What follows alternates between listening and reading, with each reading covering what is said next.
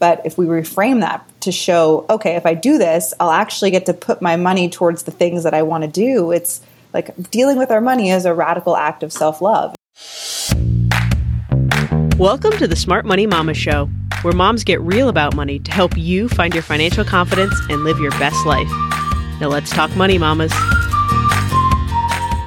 Hey there, I'm your host, Chelsea Brennan, and mamas, today on the show, we're talking to Ashley Feinstein Gerstley, founder of The Fiscal Femme and creator and author of The 30 Day Money Cleanse. As an entrepreneur and feminist, Ashley is on a mission to end inequality through financial well being, and her 30 day money cleanse program has helped thousands of people cultivate harmonious relationships with money and achieve their goals. Plus, She's a heck of a lot of fun. Last year, Ashley made a parody video with other money nerds of Ariana Grande's song Seven Rings, redoing it as Savings, and it was hilarious. Don't worry, I'll link to it in the show notes. But today, I wanted to bring Ashley on the show to walk you through how to do your own money cleanse to bring more awareness to your spending and your relationship with money. Because, as Ashley says in her book, magical things happen when we become aware.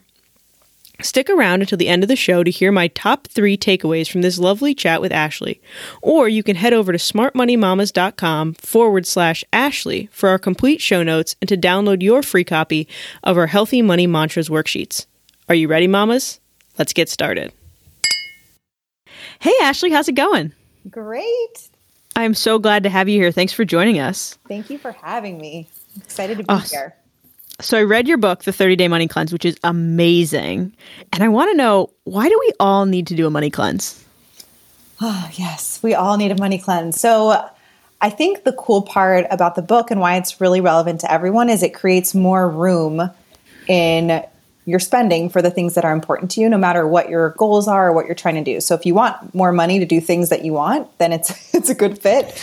and people do it over and over because it's different every single time. It kind of meets you where you are. Awesome. So we're going to go through kind of the the steps of that process today, but I want to know first what's your history with your relationship with money? Did you have to go through this cleanse process on your own? Yes, many times.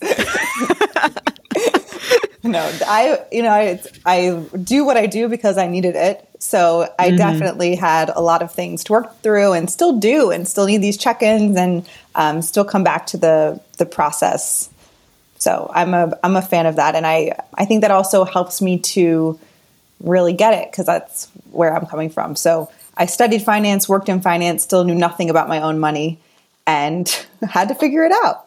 Can you tell us more about like what that what that was like? What was wrong about your relationship with money when you were working in finance or early on? So a few of the things that so a few things happened. I the, I would say to sum up my relationship with money when I was in my investment banking job was a lack of relationship. Like I I had no free time, so when I could spend money and I had a really great salary, so it really wasn't something that I looked at very often. I was spending mostly everything I was earning, even though I had no free time, which is pretty incredible. And so there was definitely like a lack of consciousness about what I was spending and what dollar, right? I talk a lot about maximizing our joy per dollar spent. And I was very mm-hmm. much not aware of, of that concept and um, keeping any money for myself after all that hard work. That work hard, play hard thing is real strong in Wall Street in the Wall Street community, as we both know. Yes. So, what was the wake up call? Like, when did you realize that you had to deal with things differently? So, the wake up call didn't happen for a while after that. I did have some things that happened where I was like, "This is not great." Um, taking out a store credit card and not really knowing how it works, and getting my credit blemished, and funny enough, that really, really wasn't the wake up call. The wake up call happened in my next job. I took a pay cut and I had a lot more free time. So I was making up for all of the time where I wasn't seeing my friends and doing activities in New York City and quit to, to do this new job in my corporate finance role the day after I got my bonus. And I, the wake up call happened in a moment where I I had this feeling that like things weren't going well and the money was going away, but it didn't hit me until I actually logged in and it was like, I've only been in this job for six weeks and my bonus is gone. This is not sustainable and Whoa. I have to figure it out or I'm going to have to go back to that job that I don't want to do. And I know we, many of us work in jobs just for the money, but it felt so powerless to say, I love this new lifestyle and this new job, and it's not going to be workable if I don't figure this out. It makes me think about that whole idea that you can't out earn your spending, right? Like this crazy thing that we have sometimes of like we hear from people in our community that are like I just don't make enough money. Maybe if I made a little bit more, it would it would all fix itself. But that's not oh. right.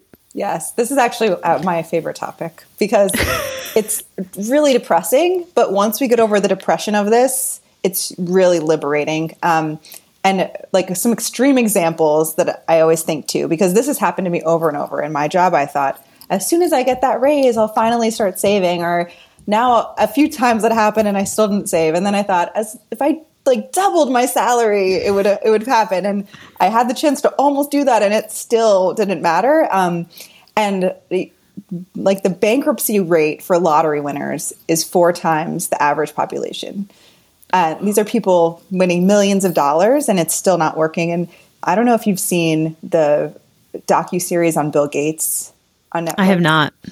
It so it's a it's really great. It shows all the amazing work he's doing with his money and his his brilliance, really. But the thing that stood out to me was there's scenes where he is meeting with Warren Buffett and asking him for money and saying like stressing about the budget on a project and you know he has a hundred billion dollars and so i think it's an interesting exercise to think about how much money would be enough that you wouldn't want any more and you kind of find that there even if it's not necessarily only lifestyle upgrades, it's like you're starting a foundation or businesses and it's never going to be enough or it's already more than enough. As long as your basic needs are met, right? You're fed, you're sheltered, you're safe. Yeah, they say that like seventy thousand dollar right is about seventy to eighty. I don't know what the inflation is about it now, but after that, right. you, you've really had everything covered, and you need to you need to actually deal with where you're spending your money. So, tell me where do we start when we're ready to to kind of improve things or we just feel like we're not getting ahead what's the first thing we have to do yeah so i think the very first thing and this is is having a little compassion for ourselves for where we are because it's interesting and it's very ironic when you think about it but when we're punishing ourselves for mistakes we've made or beating ourselves up it almost it keeps us stuck for moving forward because moving forward would be a reward so mm-hmm. almost we have to stay stuck in order to punish ourselves. So I think like realizing how much we have working against us, where we don't learn about money, we can't hardly talk about it with the people in our lives. Um, it's really emotional. Talk about like women and people of color have many more disadvantages around money. So really getting that anyone in our position with our experience and our knowledge and choices would make the same decisions that we made and um, then I would say after that part, which is, you know, a lot of people say, I want to forgive myself, um, but really getting that we have a lot working against us. And then I think the next step after that is getting conscious.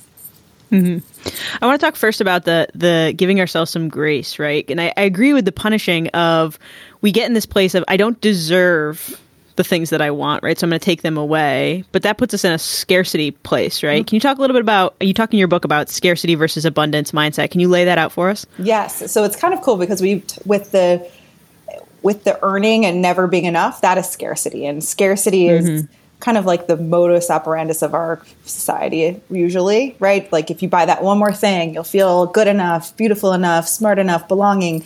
Um, and then you just have to do the next thing. And it's like that keeping up the Joneses never enough thing.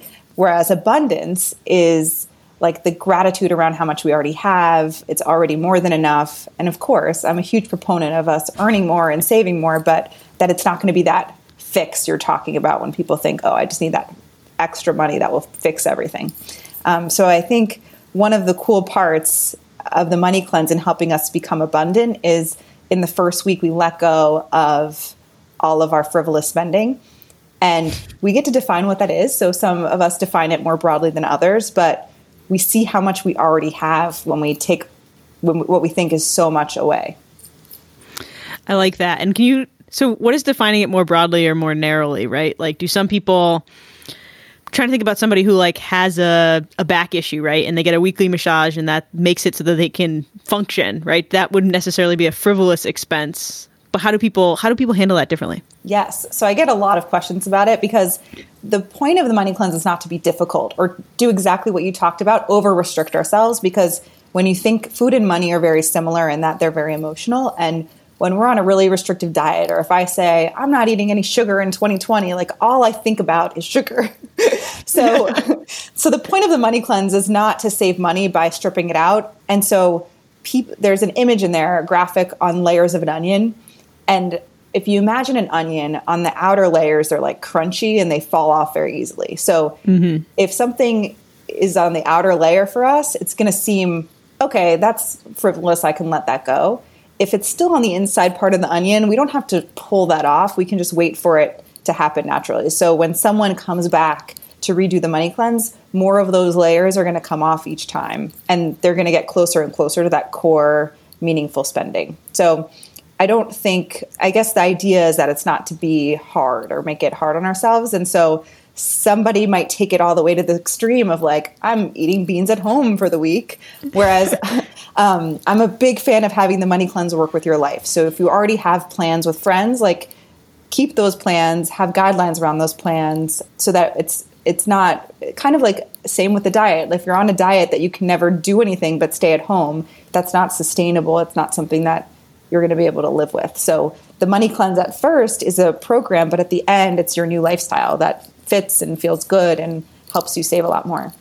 And do you think that's just a more valid method to kind of become start to become conscious of our spending than the growing popularity of these no spend challenges, right? Whether it's a weekend or a week or a month, um, I see that everywhere now. Of like, I'm not spending any money for the next 30 days.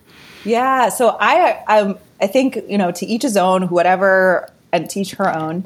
Whatever works for you, and so it could be, I do sometimes think, like, for example, when we're feeling really out of control in our spending, let's say we had a big weekend, often when we spend, overspend, it's just hard to stop because it's like, oh, what's the point? I already made this much, this much overspending. So a spending fast can be really helpful.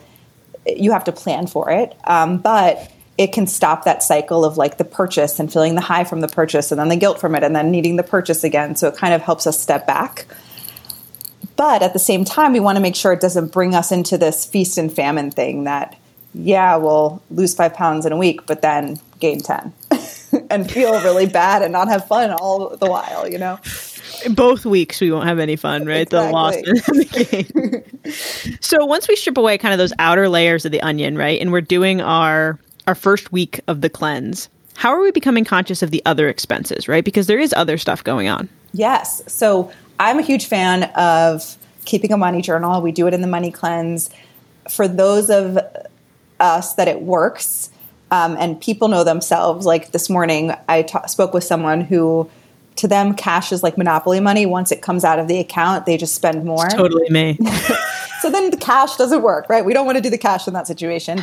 Um, but for those of us that it makes it more painful to spend or makes it that we're more conscious, cashing could be a, a great tool. So during the money cleanse, we kind of make our plan and then just so much of our spending is automatic or swiping or hitting a button or not even having a transaction that just becoming conscious has us realize that oh that wasn't worth it or why am i even still subscribed to that thing you know? So a lot of realizations can come from that reconnecting and it can also help you connect with what you actually want, right? I mean, I think some of us are so separated from what our true goals are because we're just kind of in the rhythm. Uh, this breaks it away, and, and I want I want you to expand a bit on. We talk you talk in the book about the goal isn't the what, it's the why, mm-hmm. and how do we narrow in on what the why is? Because sometimes we're just so connected with the physical thing, right? Yes, and I think it's the cool part about this is if let's say getting connected to the why of the goal doesn't mean that I have to let go of the thing that I initially wanted, it might mean that. So for example, if I said, and this example is true for me, I want to go on a vacation and the reason I want that is because I need some R&R, I want to have some real like I need to relax. So I can definitely still do that, but let's say I don't have the money to do that now or I want to put that money towards another goal or I just want to add more of that in my life if I get clear on why I want the vacation, so let's we know that it's for the R and R. What are some other ways to get that R and R that might cost less money? So we could fill our lives with those things that we're looking or the experiences that we're looking for or swap them out for experiences, things that cost less money.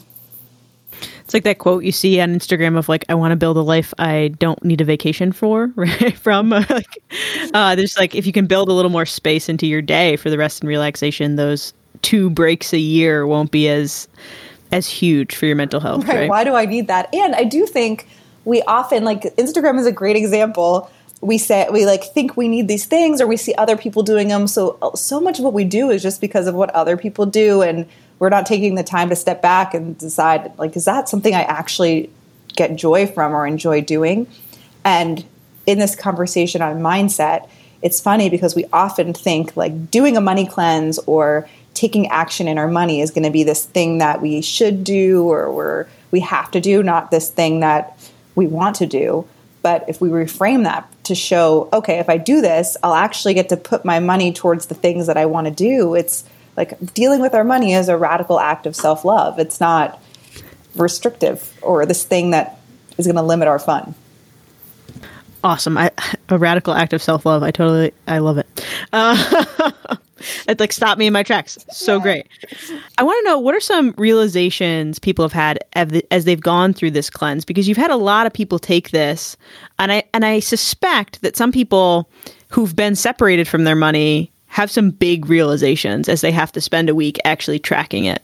Yes. So I think probably the, most common first realizations are like, I spend what on what? Or like, what? My annual spend on this and it doesn't even add any joy. And I think the shifts I see, so for sure, the shift that we just talked about is like, oh, this is a gift to myself. So I show up like excited to to look at this and to weigh the opportunity cost of things that I'm spending uh, is is a really a big shift because then it's like kind of getting the bug. Like now I care about my money because I know like I just went on a vacation and had prepaid for it and I'm not stressing about money with relation to the vacation or so you notice the shift in just like the confidence and the um, the peace of mind around their money and just dealing it with it in a very different way than they've ever had. But I think for sure there's a lot of what am I spending on this? And I don't even enjoy that. And I'm going to put it towards here, towards this other thing. And it's really cool to see how different each of us are with what is important and what's not. That's so true. So once we've had this week of tracking, right? We we took a little bit of a fast away from the frivolous things, and now we're having this kind of wake up call of crap. I'm spending way more money on X, Y, or Z than I thought I was. What's our next step to make sure that we are using this cleanse to improve our relationship with money over the long term? So after the first week, it's all about adding things in. So if anyone, just to tell you, the first seven days are the hardest days, even though I don't think they should be hard. But everything from there is like we're adding things in. I'd say the most important thing is to know that we're always going to make mistakes on our money cleanse. Like it's never going to be perfect. And one of the biggest ways we cheat ourselves is by giving up as soon as we make a mistake. So we're all going to do it. We're going to swipe a credit card when we meant to pay cash. We're going to buy something that we we said we weren't going to buy and the best thing we can do is try not to judge it, which I know can be hard, but say, okay, let's, what happened here? And almost look at it like a detective and say, oh, I put it on my credit card because I didn't go to the ATM. Okay, why did that happen? So almost working backwards to set ourselves up that it doesn't happen again, and we can just keep trying. Like you meant, uh, like uh, the money journal. I forgot to keep my money journal what are some ways I can remind myself? So I think that part is really important. And almost the most transformation in it is where we make the mistakes. And so from there, we, and this is all working on ourselves and looking at our own spending. We do a values statement. So, and it's kind of a big, a big thing. What is the point of our lives? And then how does that, how does our spending feed into that and complement that? we yeah. That sounds like a, okay. That sounds like a huge thing. Yeah, really huge thing. How are we creating our values? We can't just gloss over that. How are you creating your value statement? Yes. Okay. Yeah. So, what's the purpose of life? Check. Put your money to that. On to the next thing. Um, We've all mastered it. yes. Um, and it's this is cool too because a lot of times our main values stay the same, but different things come come in and come out that are important to us. So how we create our value statement is we there's a list of a lot of different words and we read them and just circle what resonates with us. And we and through the the prompts, we continue to narrow it down to a certain number of most important things and we craft that into a statement that we want to live by. And I definitely recommend putting a timer on it because that's something you can spend years on, but we just want to get our first draft. We can always hone it. But it's really interesting to read that statement and then look at an expense and say, okay, scale of one to 10, is that fulfilling that purpose? And a lot of our basic expenses, like where we live, are because I can't do any of that if I don't have my home or my electricity. And then, of course, the other more layered expenses on top of that. So I think it's just a really grounding way to look at our expenses. Okay, so we have our value statement. And are we actually going through whether it's our expense note, our money journal, or our budget and saying, does this align or does this not, line by line? Yes. And it's interesting because it's it goes back to how personal this is. If someone gave me their list and showed me the numbers, sometimes I would never have put that number there, but they know why it's so linked because this gives me the time to do this and you know people have their reasons and that's why it makes sense to them. So it's a really cool exercise to do. And i agree you can just print out a bank statement or a credit card statement. You could do it along with your money journal and have it all in there and and kind of rank them. So i'm curious for people you've worked with that are in couples. Obviously our money values are different person to person. So if you have a joint budget do you have any advice for someone who's you know there's an expense in there that to them is a five, but to their spouse is a one. How do you square that? Yes, yes. So love and money, such a big topic, such a great topic. We definitely, and usually, I don't think I've ever had an experience where both people in a relationship value spending on the exact same thing. You know, we tend to mm-hmm. see opposites attract. There's usually a saver and a spender, and we tend to polarize each other because as the saver becomes more spend- savvy, the spender becomes more spendy, and that makes the saver more savvy, and that's kind of an easy way for stress to be created. So there's different ways to do it. If let's say everything is combined, there could be a number that each person has the opportunity to spend judgment free.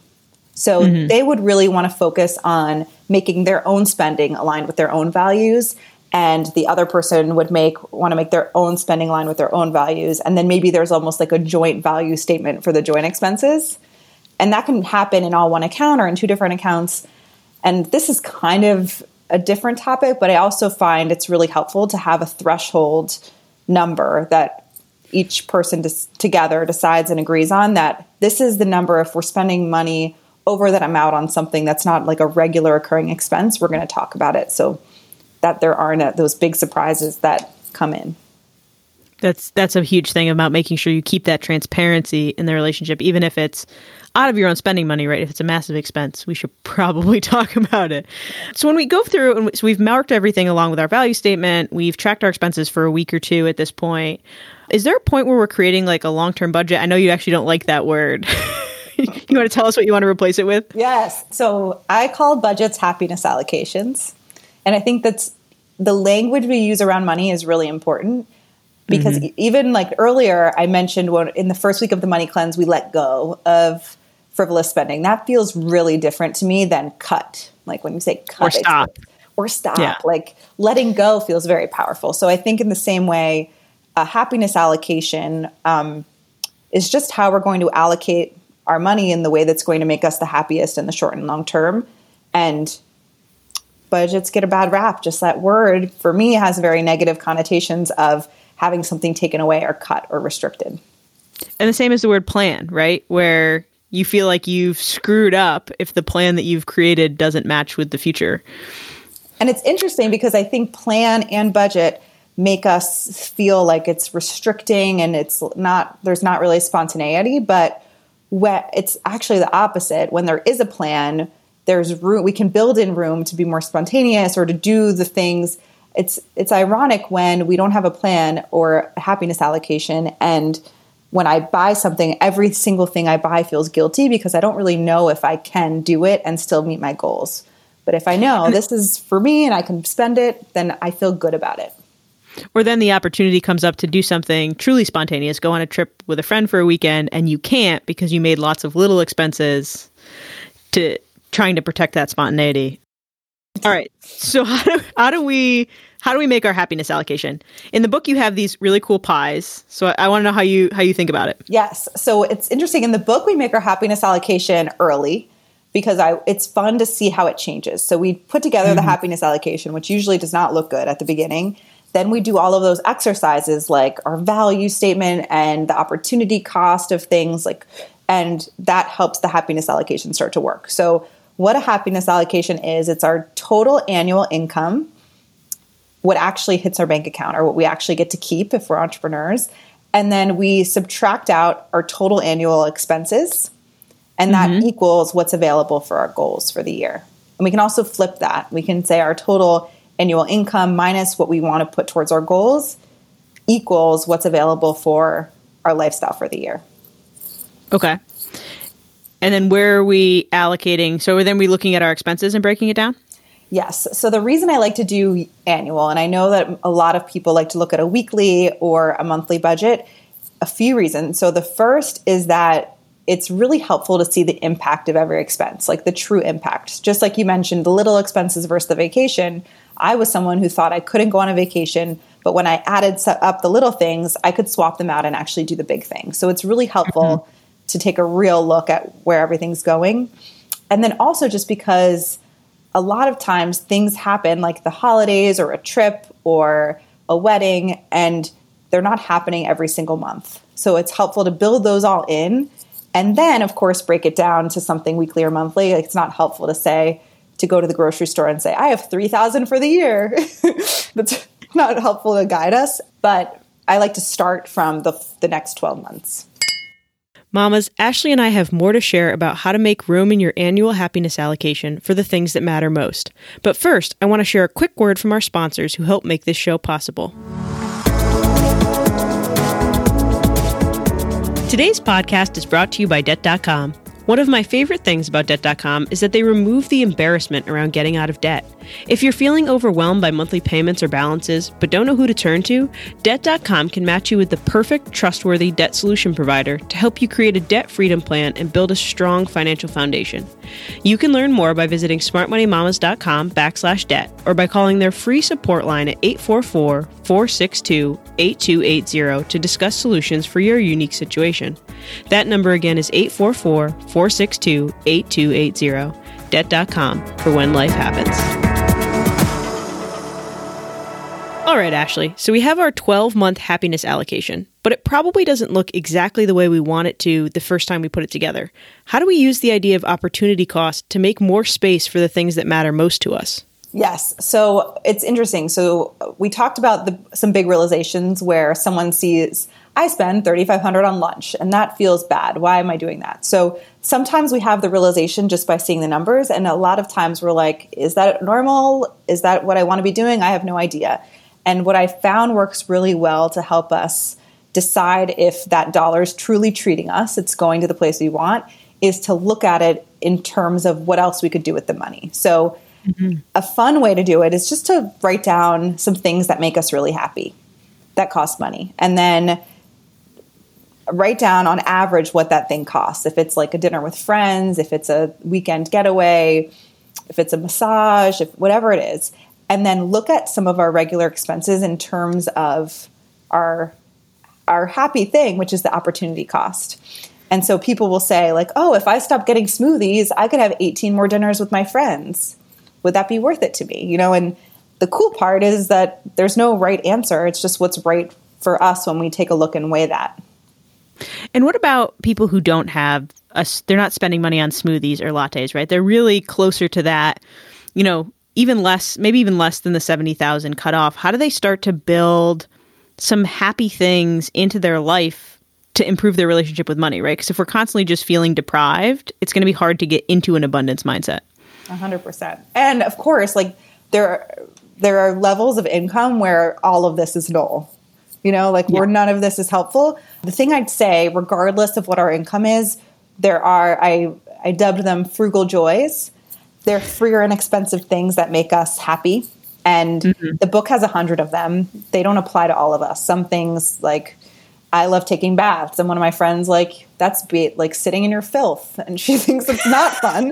um, so, so, it's it's cool to try them. Sometimes they sound great, and then when we try them, they're not as fun. But the cool part with these is if we have no budget for paying for things that make us happy, frugal joys are great because we can add in these little joys to get some joy in our life that don't cost money. Or if we're just looking to, to decrease that spending balloon in our happiness allocation, we can swap in some of the things that we do that cost money with these frugal joys. So it's a great, or if we are happy with how much we're spending, we can just add them in and make our life more joyful. Speaking of frugal joys, um, our my husband and I's favorite like date night activity, which is so nerdy, is we have a local board game shop that has a wall of like 400 board games, and there's no table fee. You can go in and play anytime. So it's like my mom watches the kids. We probably spend five bucks on like snacks and drinks at the front of the shop, but we can go sit for four hours and play games, be out of the house, be away from the kids, see other people. But the whole trip cost us a couple of bucks, That's and it's it's great.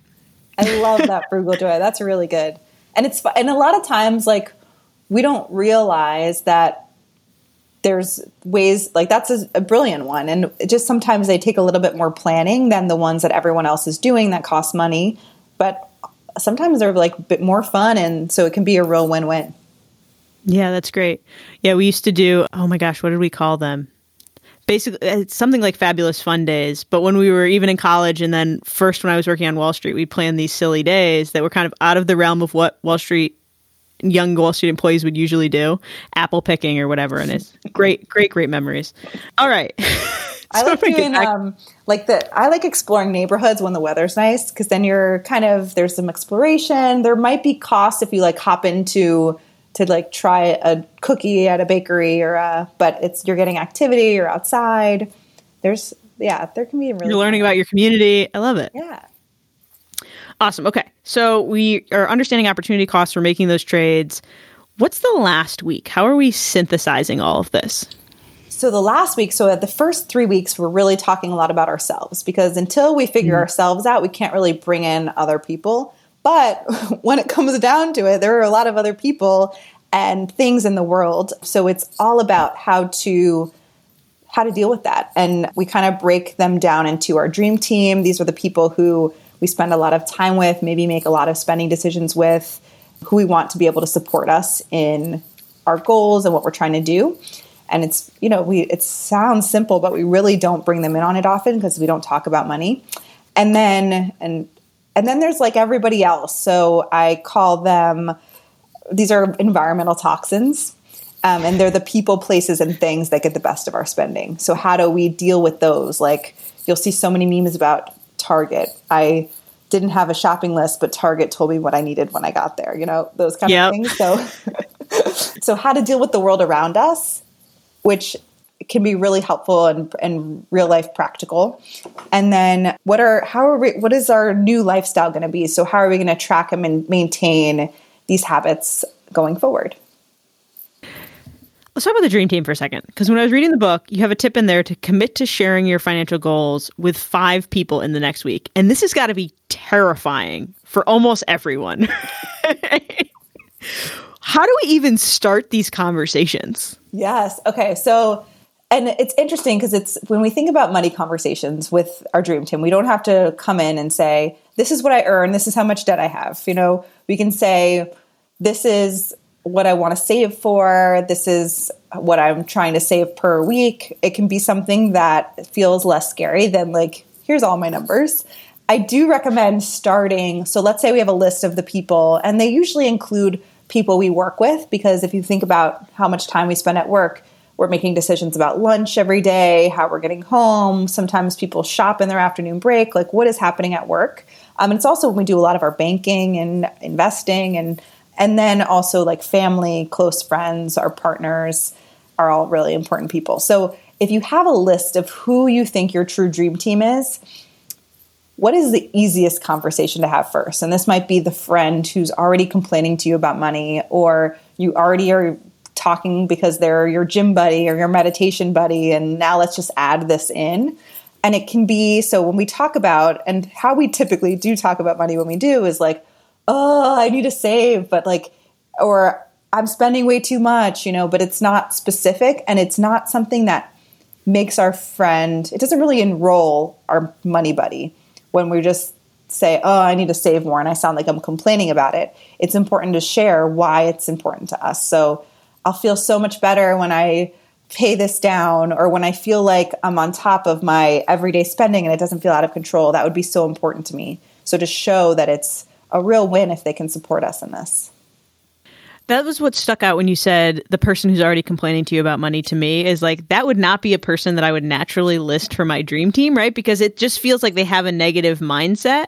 Is there a way we can shift that conversation with that person of like, hey, I read this book or or some other way to introduce it? Yes, and I think that's a really good point because if it's just randomly someone in your life complaining about money, they're not on your dream team. It would have to be and it's if maybe they are, right? But it would have to be someone who is important to your decision. So, like a partner is really important, and maybe your partner is complaining about money, or the person you sit next to at work who you go to lunch with every day. Like, it has to be someone who is either a good friend or someone, even, and it doesn't have to be in person, it could be someone you talk, chat with all day on WhatsApp, but people who actually influence our actions and our decisions and have an impact on us. So, I think that's the first clarification. And then if someone has already opened the door to have a money conversation, that makes it a little bit easier to start the conversation. Or the person we're closest with, who we share most openly with about other things, that might be a good person to start with. So, whoever, and you'll know who it is, the person who just seems easiest on the dream team to start with, shifting the conversation. And I do think so, when that's another great idea, is you can always blame me when you bring up these conversations. Like, I'm reading this book and this is something we have to do in order to to make an impact on our money lives. Will you try this out with me, you know? So that can be another way to start the conversation. But to shift it, I think it's kind of I don't know if you've read Marie Kondo's book, The Life Changing yeah. Magic of Ch- Tidying Up. So what I started taking the action in that book before I finished it, and that meant I was throwing away my husband's stuff then you get to the point where it's like, no, you're not supposed to do that. Uh, it's and her point is like you're supposed to once your life looks a certain way and you look less stressed and things are going well and you're excited about this, you're almost like you're inspiring other people to do the same. So I think with shifting others' mindset is leading as frustrating, especially in relationships as that can be, is to lead by example. That's often more fruitful than trying to do it for them. Because now my husband doesn't like her because he thinks that her book says throw all your husband's things away.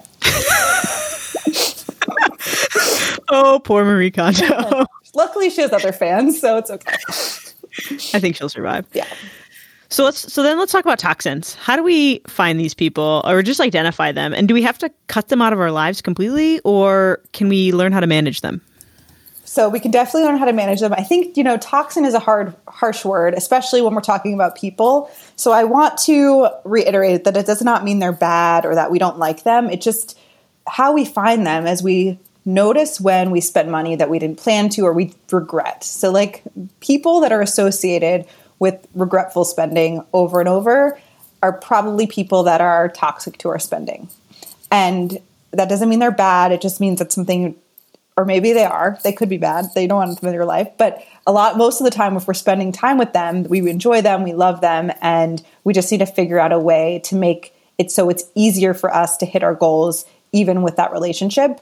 And the same goes for things and for places. Like for me, a place that used to get me all the time was Sephora because there's you can get a million things. They put it on your face, it looks great, and then I go home and still don't know how to use it and people even shared that even outside of the people, places, and things are like experiences or can have them spend more than they want. So to define toxic, it would just mean spending in a way, and it doesn't have, it can be big or small that I regret later. Like I spent in a way that I I didn't want to spend. So, can you give an example of if you know you have a trigger, right? Like when you go out to friends with drinks, you spend more than you want to. What are some ways we can still go do that activity or still go see those friends and avoid the trigger? Yes. So there's a few ways. So the first question to ask is do I actually is there a way to avoid the trigger altogether? So for a trigger for a lot of people is the grocery store funny enough because when you're checking out there's all those things they they put it in they organize it in a way that it's easy to grab things that maybe weren't on your list or that, you know, come home and all you have are all these snacks and no real food. And so for people who have the grocery store as a trigger, like, is there a way to avoid the grocery store? And for some, no. For others, could I send a partner? Could I grocery shop online? Sometimes, even though online has a delivery fee or it's more expensive, we end up spending a lot less because we have to search exactly what we want. So that keeps away a lot of the frivolous spending. In the case that you mentioned, like I have a group of friends who goes out for drinks I don't really want to avoid that. I don't want to avoid my friends. So, a way we could change the trigger if it's actually going out for drinks is saying, hey, I would love to host, like, but that probably wouldn't be something that would be sustainable every single time. So, what we can do is, first of all, knowing that it's toxic to us is really helpful. So, knowing that, oh, I have a tendency to go out to drinks with friends, plan on buying one drink, and then end up staying and going out for dinner and going out for late night drinks or whatever the thing that happens. And so, what we can do is it sounds silly sometimes, but we work really well with rewards. So, having a plan for the toxin and then rewarding ourselves when we stick to the plan and even allocating potentially more realistically to that toxin. So, if let's say our friends get drinks every week and on average, I spend $35 every time. Maybe I decide I want to allocate $100 a month to drinks with friends. And mm-hmm. once that's up, then I just say no. Or once that's up, I suggest an alternative. Or so we can create guidelines for ourselves around the toxin and then um, set up rewards. And I think toxin is such a harsh word for this, but I'm I'm sitting here thinking about kids' activities, right? Which can be such a trigger for so many parents because they don't want their kid to miss any opportunities, right? So they wanted them to go to the field trip and they want them to play on all the sports teams. And setting that budget and saying, like, okay, after that, either we do something else, we do something free, or you have to make up the difference depending on how old your kid is. I think can can create some frame of reference. But kids are such a trigger for so many parents. Yes, because we want to give them everything that, yeah, 100%. So, something depending on the age that can be really fun is bringing the kids in on it. So, um, let's say we want to spend a hundred dollars, like I'm just saying random numbers, but a hundred dollars this month on kids' activities, or, and we tell them every like if we if we hit this number within the month, like we're going to get a pizza party or something exciting that we all decide on together. It's a really mm-hmm. cool way to, first of all, start talking about money with our kids and to have them start balancing trade offs. Like, oh, if we don't buy tickets to this thing and we instead go to the park, then we're going to be closer to getting our pizza party at the end of the month. And so it's fun to bring them in on it because then sometimes they can hold us accountable better than we hold ourselves accountable. There was an example. We had someone that spoke at the Mamas Talk Money Summit talking about how she was looking out her back window and she said, We really need a bigger backyard. And her five year old daughter went, Mom, you want a bigger backyard. You don't need a bigger backyard. It's amazing. so they, they really do keep us on point. Yes, that's really funny. All right, so I loved this money cleanse. We spent the first week cutting our frivolous expenses. We spent the second week working on our happiness allocation, right? Am I getting this right? We spent the third week. What do we do the third week? Values. Set our goals. Values, Values and, goals. goals. Yes. Okay. And then the last week, uh, identifying our dream team and our toxins. You talk about how when you're done with this cleanse, like you have this new routine with money. How do you keep it going as you exit this kind of guided process? Yes. So the most powerful ritual for me is actually having money parties. And these are times where we show our money some love every two weeks, every month. So if if we do it every month, it's going to be a longer money party. If we do it every two weeks, they'll be shorter, but we're doing them more frequently. So it's really up to you. But it's a time where we check in. So we look at how did the spending go? Are we on track? Did this go to the things that are important to us? Um, it's also a time to check in on goals. Are we putting money towards the things that we want to be to, doing? Do we have to up anything, put every any lower anything? And just also those random financial to dos that come up, like we have to cancel that subscription or negotiate this fee or roll over that old 401k. That can also get compartmentalized into the money party. And so, party sounds like not just you who is attending this money party. It can be just you. Not that you can't be a party all by yourself. Exactly. so a money party. So the reason I call it a party is, of course, for the mindset shift of it. It's essentially us running our numbers, but we can make it fun. So and that is a you get to decide what makes your money party fun i have i'm actually hosting my first live money party this month and i'm very excited to start doing it more often but so we'll be a group of people together having a money party there's a money playlist so you can put on music you like you can pour your favorite beverage you can get in your pjs um, you can reward yourself with if you're doing this with your partner like we're going to go out after to go play games or you can do this with your friends and go out to dinner after or you can do it all by yourself in your PJs and have your music blaring. And I think that just thinking about like some people like to light a candle or anything that makes it more fun and a ritual that you look forward to. And what's also great about it, especially if money is something that's stressful to you, is anything that comes up, as long as it's not urgent, you just add it to your money party agenda. And that's when you deal with your money and you can rest assured it's going to get dealt with because you do it at regular intervals. So that's kind of how I look at money parties. And I have them with my husband every two weeks and every month. Awesome. And I like that idea of just putting it on the list, right? Instead of constantly bringing up money to your partner, especially if your partner's a little reluctant. Um, that seems like a good way to say, like, okay, I'll just add it to the list. We'll talk about it in in two weeks or whenever your next money party is. Yes. So, Ashley, for someone who is struggling with their relationship with money and is nervous to do the cleanse, what do you want them to know? That's a great question. Um, so, I would want them to know that just any step, like break it down. If you don't want to do the money cleanse, just any step that we can take and break it down to be non scary can bring us forward momentum. We have a guide that I can share with you. It's a seven day jumpstart. So it's seven steps. And what I would have people do who are reluctant is just read through the seven and choose one and commit to doing that within 48 hours. And if the step seems scary, which it's okay if it does, break it down even further.